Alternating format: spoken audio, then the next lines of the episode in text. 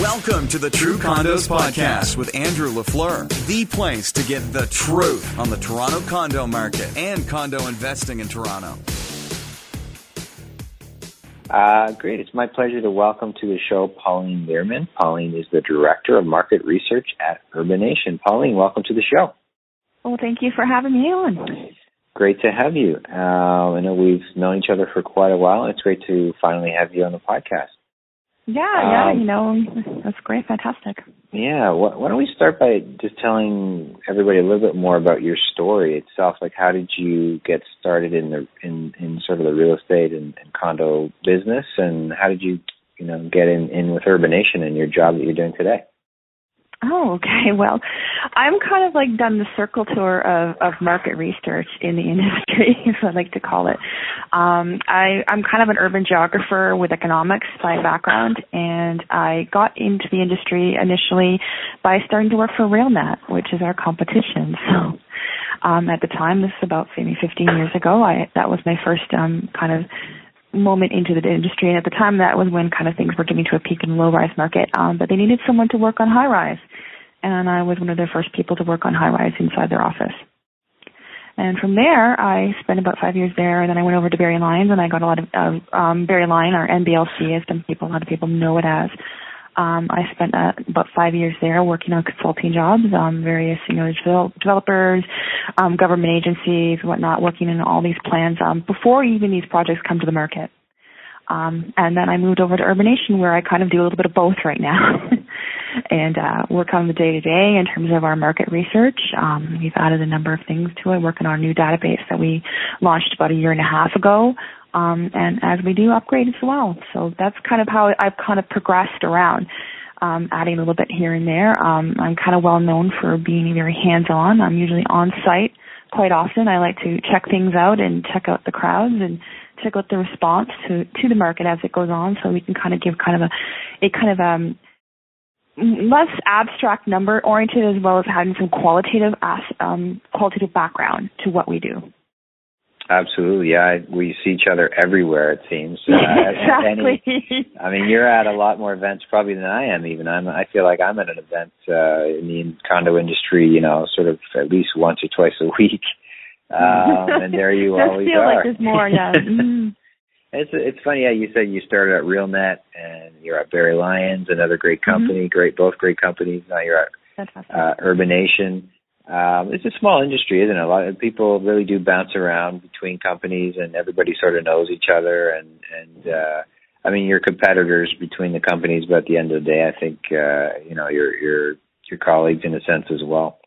Mm-hmm. And we are a bit uh, people who do market feasibility and market research are a bit of a niche and, and there's a, only a handful of us really out there. And I think probably predecessors like my um, Jeannie Shim, who we speak with, is kind of a predecessor in this as well, and have lots of experience. So there's a number of us, kind of a lot of ladies as well, which is great, um, that have been in industry doing doing this type of work. And uh, we do know each other very well, and we're friendly. You know, do a drinks thing and all that. So. Yeah, that's great. Um, big question. Everybody asks it. Got to get your take on it. Uh, being who you are, and, and, and I'm sure you know what I'm going to ask you. How's the market? What's what's going on in the market? Is there a condo bubble? What's what's your take on the condo market in general? What are the themes that you're sort of with trying not to give the cliche sort of answer, which I'm sure you've given a thousand times, but what are what are you sort of seeing in the market right now, if that's even possible? I think the market, a market is, oh, you know, I hate to avoid the cliche. I think the market is always interesting. It's always interesting in different ways. And, and where we are right now is kind of that peak completion cycle where we're see, seeing all these projects finish and, and, you know, enter the market and mainly enter the rental market. And be honest, like, you know, over 20, 26% of the last quarter's data went into rental. Like the new units that finished went into new rental, into the rental pool, and less so in the resale market, which is having its own repercussions itself.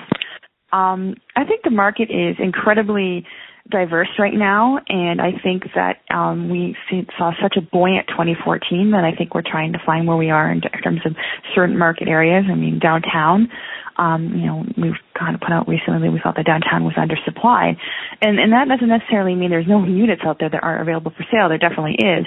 It's just that you're not having that that range of launches that occurred last year and bringing that new product out in different sites. I think I just had one site that launched last week, um, and that was like the first bigger downtown project I've seen in quite a number of few months in the area. And, and we kind of looked at the historical trends and really we're seeing unsold supply come down quite a bit because people are looking to live downtown. And, um, that kind of dynamic that's going on and also kind of feeding into I, I hesitate to ever use the word bubble. Um, bubble I feel is like verboten amongst all of us who do market mm-hmm. research. And it's it's really And why is that? Like what what is it specific about the word that I think I know what you're very, saying, but I, I would think I would say hyperbole is pretty much the yeah. way that it's gone to. I think it's overused. Um, it's, a, it's a headline that, word. It's become a headline word that it. doesn't really mean anything anymore, does it? Exactly. And what does that bubble mean? Does it mean that it is too many units that are for resale? Is it too many is for sale and new sale? Because people forget that, that the active condo market and the new condo for sales, I mean, it makes up a large chunk that aren't being built yet. I mean, you've got the pre-con, the pre-construction market where, you know, if those projects don't reach a certain level of, of threshold of sales, they simply don't get built. And, you know, certainly it's not uncommon. I mean, it is actually very common for our industry to have a couple of projects that just misfire. And, and for projects like that to maybe not go forward, maybe they're mispositioned, mispriced, or maybe it was just the wrong product at the wrong time. Um, and then, you know, people tend to kind of latch onto these, these issues and say, well, here's a sign of, of bubbles here, but it's not really the case. Mm-hmm. Um, when you have, you know, X, X, Y, and Z, all these other projects are doing very well. Um, and I think that, that it's just a, a misused word. Um, I think that we like to look at the challenges and I, and kind of call it as that, a challenge to the market. How do you handle um, new trends? How do you handle um, when you have all these projects being completed. And what we've seen when we're, we're kind of getting into a little more talking about the rental data is that pleasantly so very surprised. Maybe we thought maybe it'd be a little softer than it was, but um, would be. But we found that the demand has has picked up in terms of uh, absorbing these units that are coming to market. And we had just under 13,000 units that have actually registered or reached their final closings for the first half of the year. Mm-hmm. Yeah, which is a which is a big number, and I want to talk more about the rental Huge. numbers, of course, mostly in this podcast. But before we get to the rental numbers from Q2, which you just recently released, uh, let's back it up uh, from recently. You had a great blog post, um, and I will definitely include a link to it on the show notes for this episode, which anybody can find at truecondos.com. But um, the CMHC fiasco, as I would call it. Um, I don't know how you describe it, but uh, so CMHC came out with these numbers and this this very scary looking chart that basically, for those people who, who missed the headlines from about a month ago, uh, they basically said that uh, you know record number of, of unabsorbed finished but un unabsorbed or you know essentially not purchased, not lived in units um, on the Toronto condo market, like the highest number in 25 mm-hmm. years or whatever of, uh, of tracking this number. CMHC came out and said this, right? So everybody, obviously myself included, when we heard this, we thought, "Well, what is going on here?" Uh, my gut reaction, being in the market, was there's something weird going on with this number. Uh, I didn't know what it was. I didn't, you know, have the, the ability to look into it as you obviously have. But I just felt like there's something weird about that number. And of course, all the media jumped on it and said, you know, look, the, the, this is a horrible thing, sky is falling kind of thing. This makes for great headlines. And I got quite a few emails and calls from clients and people concerned, obviously, about what's going on in the market. Andrew, what's up? Uh, and then it was great to see this article that you guys came out with. So why don't you tell us about a little bit about what you discovered uh, uh, was the case and, and what transpired there? Mm-hmm. Well, between just to kind of lay, give the lay of the land, but how we handle between ourselves and CMHC, we tend to handle data very differently. And this is where you kind of you can have your eyes, you know, roll back in the back of your head a little bit when we start to get in kind of our data geek mode and we talk a little about how we handle it. Um, we're very particular in terms of how we look at um, units that are getting completed, and it's very difficult to actually track within a building itself how far it actually is occupied. We can anecdotally follow along. We can certainly follow along on what's going on in MLS and what's listed on, you know, realtor.ca and follow along that. And then we kind of were very surprised by that because we've been following along gradually month by month and seeing whether projects are meeting their timelines. And for the most part, they actually are getting close to it. Um, what we found is maybe there's maybe one or two months delays, and part of that has to do going back to weather. Over the last couple of winters, we've had some pretty harsh winters, and they're getting close to their frames.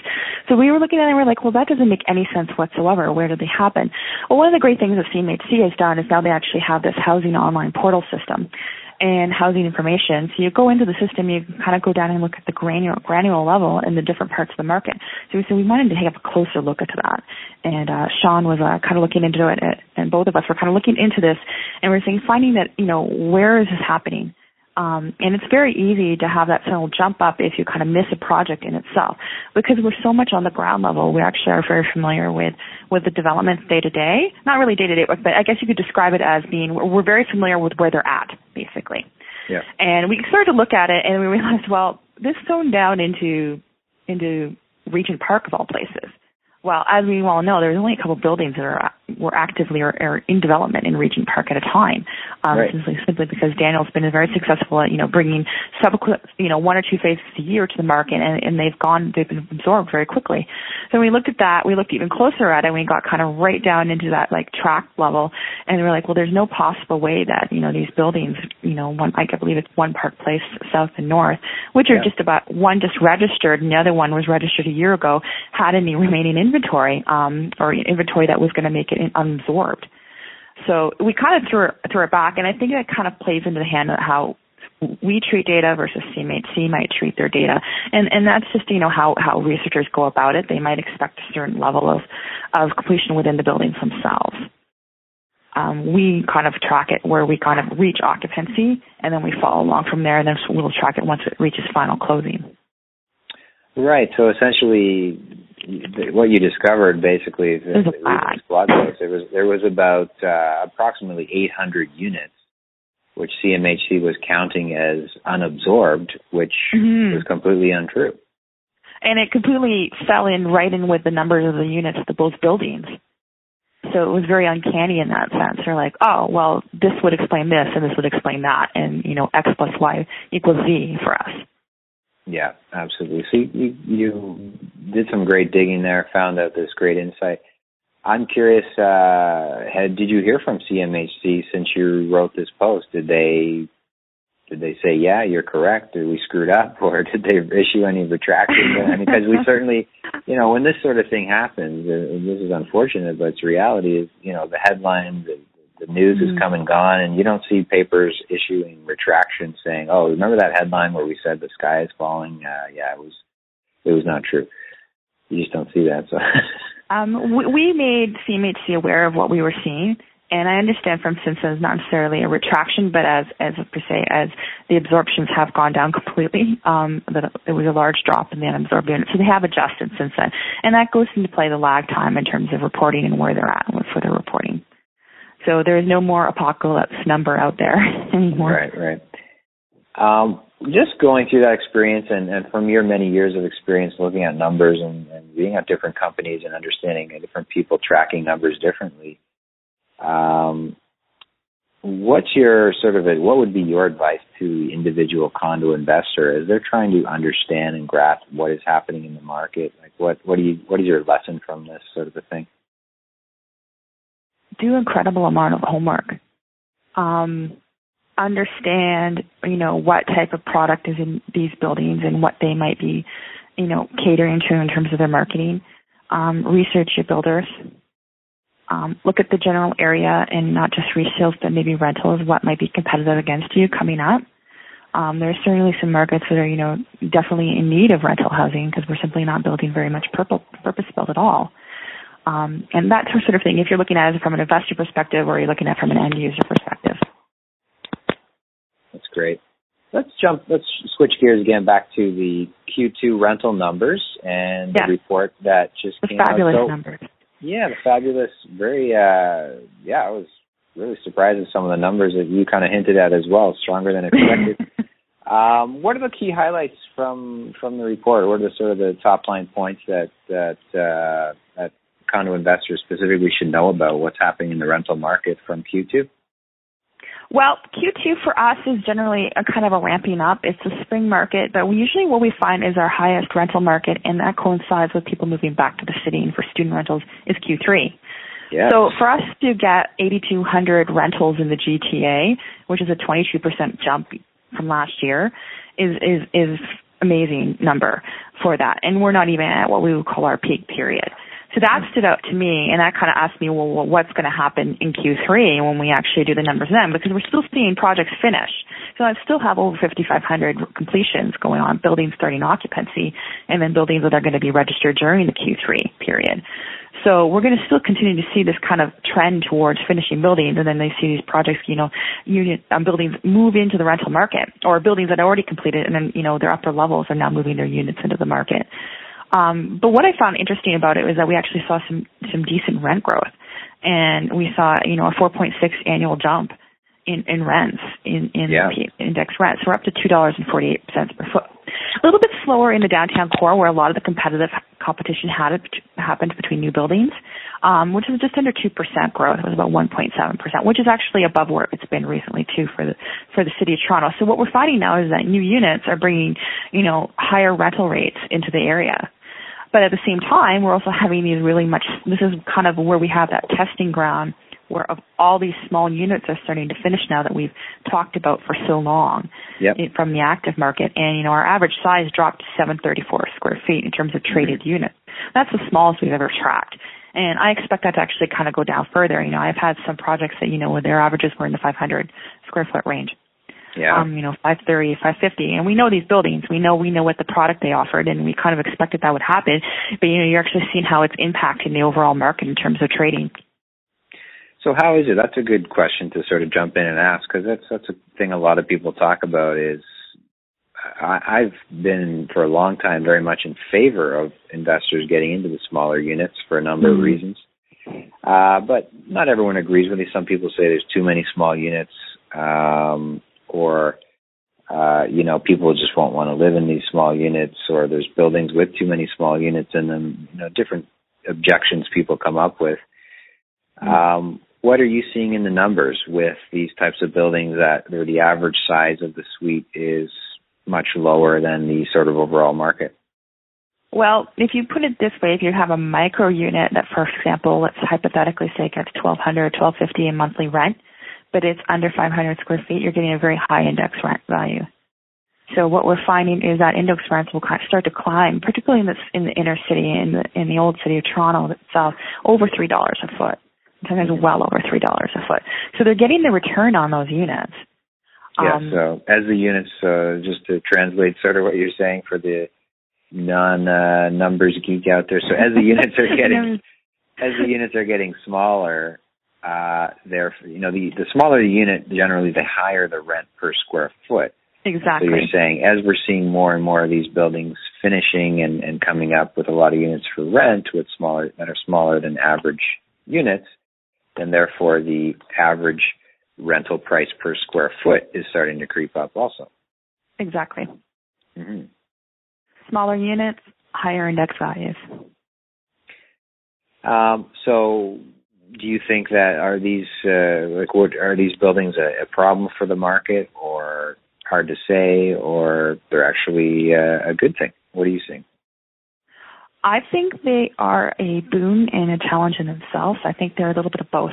Um, we've simply not had a set of, of units this small come to the market before, and I think they add a, a bit of a diversification to our stock, which I feel is good. But I think we always also need to be cognizant of how much we add to that. Right. Um, we've got this current wave that are finishing, and we kind of expect a lot more to come as as the projects that we're, we're marketing last year in the new condo market start to kind of roll along. We'll see more of that. Um, and I think that that presents a real opportunity for the development industry to turn around and say, how can we capture these people who maybe are renting smaller units or maybe bought smaller units and want to move up? And they might not necessarily want to be moving up into a single family home.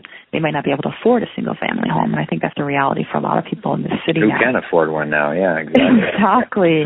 exactly. So, so kind of like when we're starting to talk about this is like, think about the next step up. Think about the move up condo buyer or the move up condo renter who wants that extra space.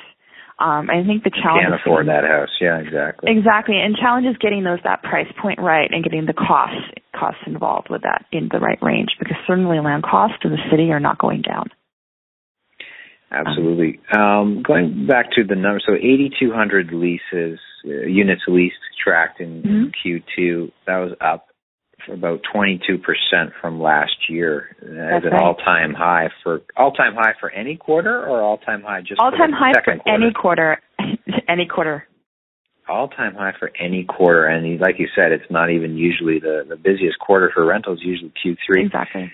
Um, curious, like what was what were the numbers like? I don't know if you have them. Uh, if you don't, it's not a big deal. But what were the numbers for Q2 like in, in 2013?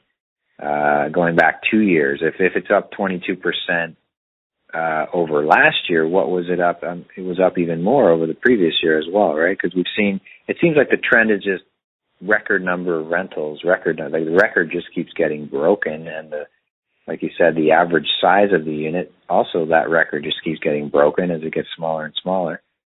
But what yeah, were the what were the like what was what was the Q2 numbers for 2013, 2014 in comparison to this 8200 leases just so we have a sense of how big this market is getting. I'm going back. We've tracked the condo mar- the condo rental market for about just about four full years now, maybe five when we do it. And what we found is just successive positive growth. Um, Q2 2013, there was actually just about 5,300 rentals then, and that was a wow. 20% increase year over year for it. So wow. we just keep keep seeing these jumps, and I think that, that we probably the lowest growth we saw was maybe over the, like last in, in Q1, which is Q1 as it stands because it's it's the winter months when we had like an 11% annual increase, and then in Q3 which was strangely enough, even though it was a record for the quarter, it was 11% annual increase. We thought we thought maybe the rate, rate of growth was actually slowing down. Well, yes. here we are in Q2, and now we have this growth rate at 22%, which is the highest in almost two years. So, um, what we found is we've still seen continually positive growth, and, and this is really kind of coming to the fruition of people, you know, the development industry cognizant of the fact that there is no new rental being built, or at least not any substantive amount of rental being built in this city, and meeting the demographic demands and meeting the demand for living in the city. And, you know, it's not just within the city, I would have to say, also it's within the 905. There's nothing being built out in New York region. There's very little being built in like Halton or Durham or stuff like that. And these buildings, you know, even if they might be low rises, even if they might be small little buildings, are filling that need of having rental built units in that area. Absolutely. Um, that's interesting. So yeah, not just the downtown core. Uh, we're seeing the trend all over the GTA. Mm-hmm. Demand for housing. I mean, uh, demand for housing is just it's everywhere. Uh, anywhere exactly. in the Golden Horseshoe, really, is uh, it's incredible. Like we again, I talk about this all the time. Just the fact that people are coming to this area. People are coming to the city. Uh, you know, thousands, tens of thousands of them every year approximately 100,000 to the region. Uh, this is not normal. I always like to remind people, like you go to other cities in North America, around the world. Uh, I've done some traveling recently in, in, in Europe. Again, just reminded of how this is such an, an interesting uh, time and place to live in, and a, you know, especially as real estate investors to to take part in uh, we're it's just amazing the growth that Toronto and the region is experiencing, and it's not mm-hmm. something that other you know it's a, it's a great problem to have. I guess is a way to sum it up. No, I, I think that it, we're at the crux of some very economic and, and demographic and kind of political um, axes that just make Toronto a boom town, basically.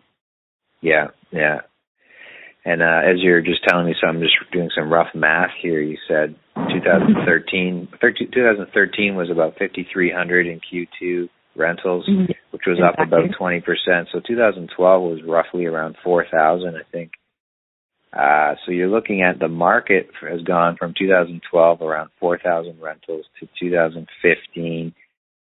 Uh, what did we say? Over 8,000, 8,200. So the market has essentially doubled in three years. Exactly. In terms of the size, I mean, I hope I, I, we really got to pay attention. I hope people are paying attention that they're listening. Condo investors, the rental market has doubled in three years in terms of the size of the rental market. So again, the volume, yeah. Again, going back to the theme of is there a condo bubble? Um, are we building too many condos? I, you know, the, people say, oh, there's cranes everywhere. There's too many condos.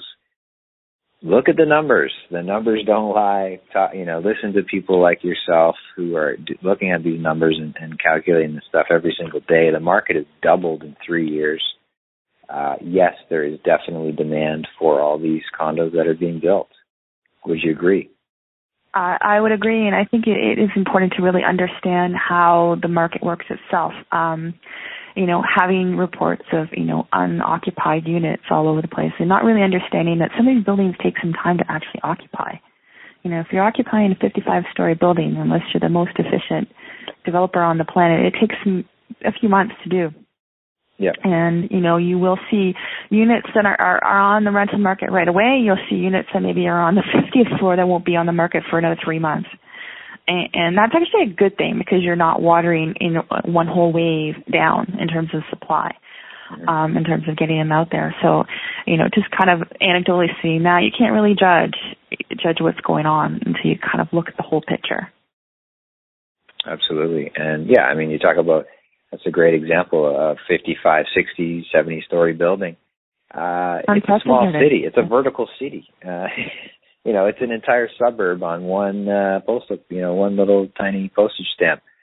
Uh, it takes a long time to occupy and, and finish and complete a building like that. So that can have an that kind of a one single building can impact uh, the market for you know one you know one or two quarters as, as it sort of is going through the natural uh, cycle of being occupied. And because we're kind of at the peak investor cycle, it, you know, very much is not uncommon to see. I mean, certainly you would know as well, but just anecdotally seeing or looking at numbers, that you know, buildings that complete more than 50% of them are being rented on, on even on, on on MLS, and and that doesn't even consider the kind of the side markets for these rental units in those buildings.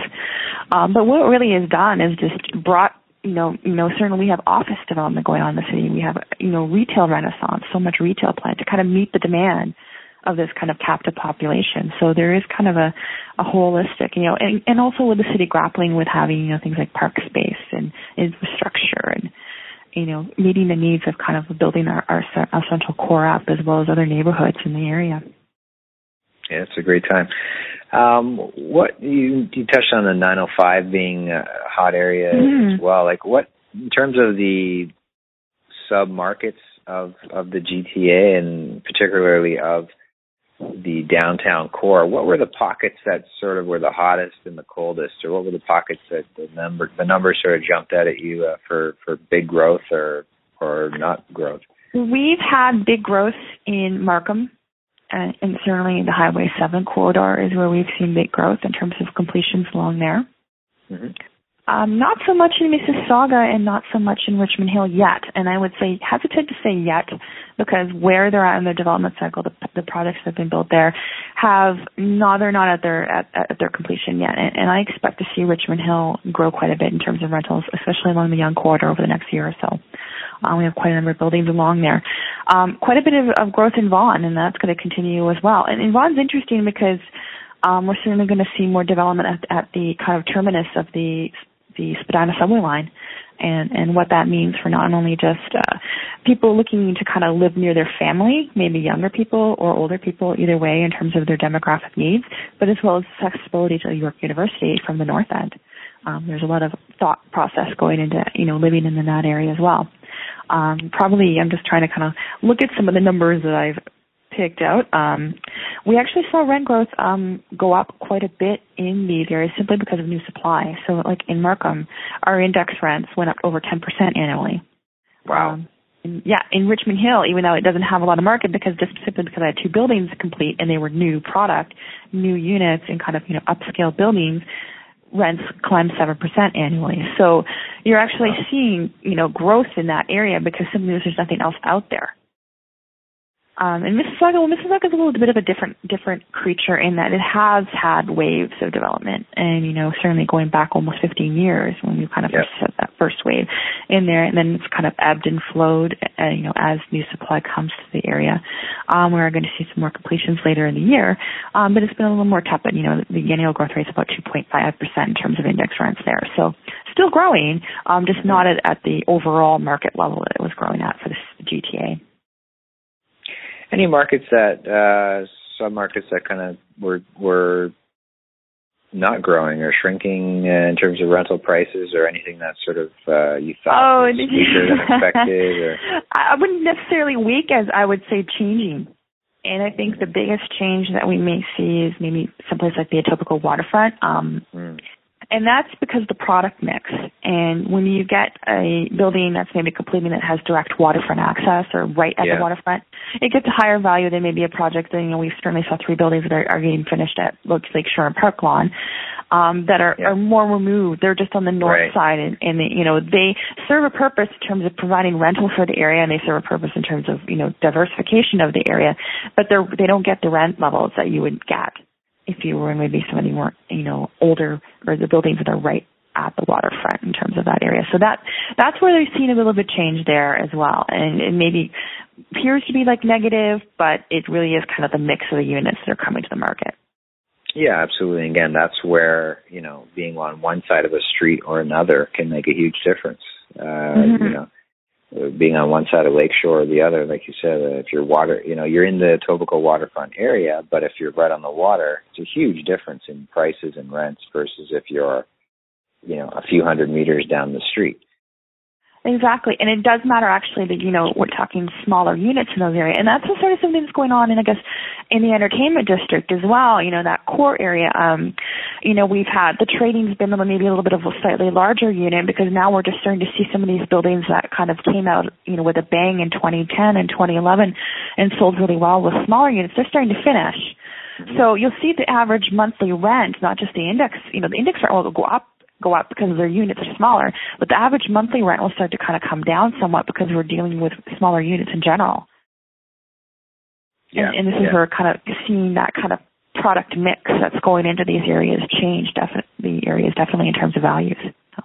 Yeah, and again, it's where you, like you said earlier, you, you've got to do more. You've got to do more research. You, you can't just take the numbers and headlines at face value. You've got to understand what is behind all these numbers and you know what uh, what is concerning and what is not based on the buildings, the suite mm-hmm. mix, the location, you know, how many buildings are being completed in in a particular submarket at a particular time. There's so many factors that go into it. And uh, I guess that's that's really where your great reports come in, and where the insights, you know, behind the numbers really come into it. Thank you. We're pretty proud of it. no problem. Give you a little plug there. Um, great. So, uh, anything else you'd like to add, Pauline? It's been great chatting to you about these numbers. I hope, hopefully, we can chat again when the Q2 um, uh, not the rental, but the sale numbers come out as when well. We, when we get them scrubbed and and they're ready to go, I know they're pretty shortly. close. Yeah, so yeah. we are close. We we, we put we put the nose to grindstone and we put some pretty yeah. late nights in here during our quarter. So uh, yeah, it, it, it will come soon. Um, I think it's interesting, you know, because we're always looking ahead and in whether or not the market is really going to pull the trigger on more purpose built and you know we've recently added that analysis. We've looked at you know yeah. the last 10 years of purpose built in our, in our rental report.